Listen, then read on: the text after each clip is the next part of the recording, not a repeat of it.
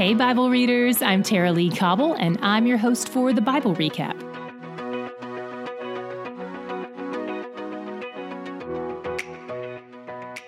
If you're doing our New Testament plan, today we finished our 11th book. And if you're doing the whole Bible, we finished book number 50. Yesterday, we finished up with Paul telling us what it looks like to love each other well. And today, he opens by continuing that line of thought. He reminds us that there's room for a lot of different personal opinions and preferences in the body of Christ, and that we shouldn't give each other grief over those differences. Quarreling can provoke feelings of superiority and inferiority. It incites our flesh and promotes pride. It brings more division than unity. When it comes to your own convictions, walk according to how the Spirit directs you, but trust the Spirit to guide other people in their convictions as well. They may be at a different part of the journey than you are, and that's okay. God is sovereign over their steps too. Verse 4 reminds us that God is the one who upholds us and sustains our obedience. Ultimately, when it comes to the non essentials in life, even the religious aspects of life, Paul says it's better to agree to disagree than to argue and try to prove your point. The time when we should be concerned with another believer's actions is when our actions are tripping them up. Serve your brothers and sisters well by your actions. If you have to lay down some rights and preferences for them, that's okay. Love is a good reason to pivot. We don't just expect peace to happen naturally, we have to actively pursue it, to disengage from the flesh and engage with the spirit. And he says to not only pursue peace, but mutual upbuilding. If this were a sliding scale, we could put division and quarreling as a negative number, and peace would be a zero or neutral. Then mutual upbuilding would be on the positive end of the scale. This isn't just peace, this is progress. Verse 22 is often taken out of context by people who prefer to keep their faith on the DL. It says, The faith that you have, keep between yourself and God. Given what we read earlier in this letter from Paul about sharing the gospel, and given what we've read from Jesus and what we've seen both of them do with their days and their lives, do you think for a second that this verse means your faith is private, don't talk about it? Of course not. The word keep here means hold firmly, not be quiet about. Paul is telling them to hold firmly to their convictions from God, to live them out. It means let it show up in everything. It's the exact opposite of keeping things private.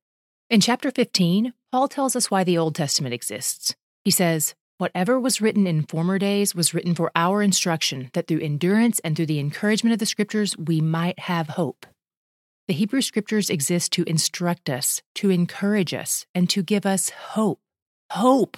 Many of you who were with us during the Old Testament have testified to the fact that it did that very thing for you. You found hope in unexpected places, hope in the laws of Leviticus, hope in the slaughter of judges, hope even in the weird visions of Ezekiel. Who knew?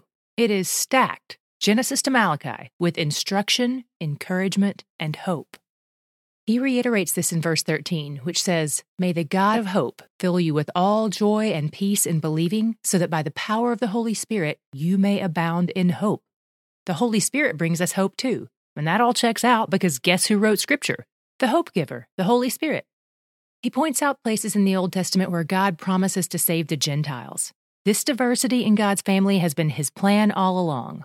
Along with these reminders, Paul encourages them again to live in harmony with each other. Harmony means people are singing different notes, not the same note. A symphony is beautiful because people are playing different instruments and different parts, but in a way that works together to reveal the beauty of the song.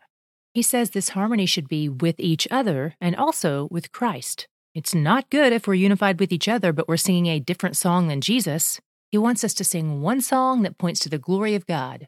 And in order to do that, we have to welcome our fellow choir members, not try to lock them in the robe closet or pray they get laryngitis. He even wants them to get to the place where they can peaceably learn to instruct each other. It's that mutual upbuilding again. That's what happens when we all aim to grow in wisdom and we surround ourselves with wise people. We can learn not only from what God is teaching us, but from what He's teaching other people as well. If you're doing the Bible recap with someone else, you're probably learning from what they're learning. I've heard lots of you say that even your children, 6, 7, 10, 12 years old, have pointed things out from that day's reading that astonished you. And not just because, wow, they figured that out so young, but because, hey, I didn't even notice that myself. Surround yourself with people who are seeking God, who are singing the same song. This is what mutual upbuilding looks like. Paul begins to close out his letter to the church at Rome by letting them know he loves them and that he's heading to Jerusalem to deliver the financial support he's been collecting from the churches. But later, he hopes to come back and visit them on his way to Spain. In chapter 16, we get some clues that Paul's letter is probably being delivered to the Roman church by a woman named Phoebe. He tells them to welcome her because she's a servant of the church. The word used for servant here is diakonos, the word used for deacon. So Phoebe was quite possibly a deacon in one of the churches near Athens.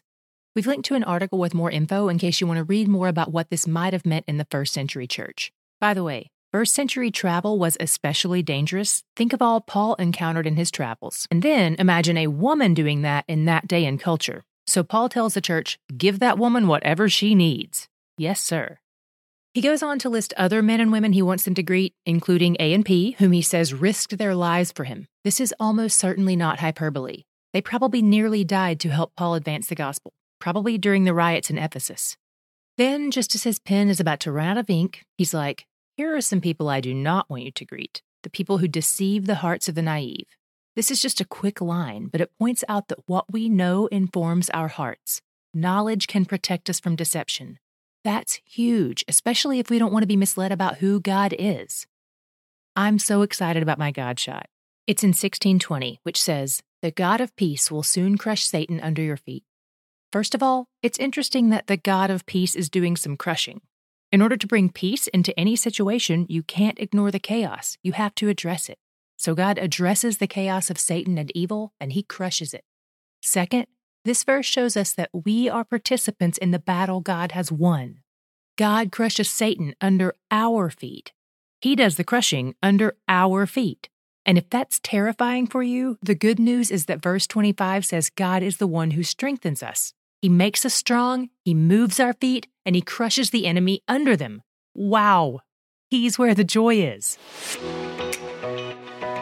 We are crossing into new territory with our Spanish language formats. We have the Spanish language podcast, the Spanish reading plans on the Bible app, the Spanish language book, and now we're offering the Spanish podcast episodes on YouTube.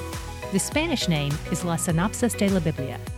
You can find these episodes on our YouTube page, The Bible Recap, or at the link in the show notes. So remember to tell all your Spanish speaking friends and family to join us. The Bible Recap is brought to you by D Group, discipleship and Bible study groups that meet in homes and churches around the world each week. For more information on D Group, visit mydgroup.org.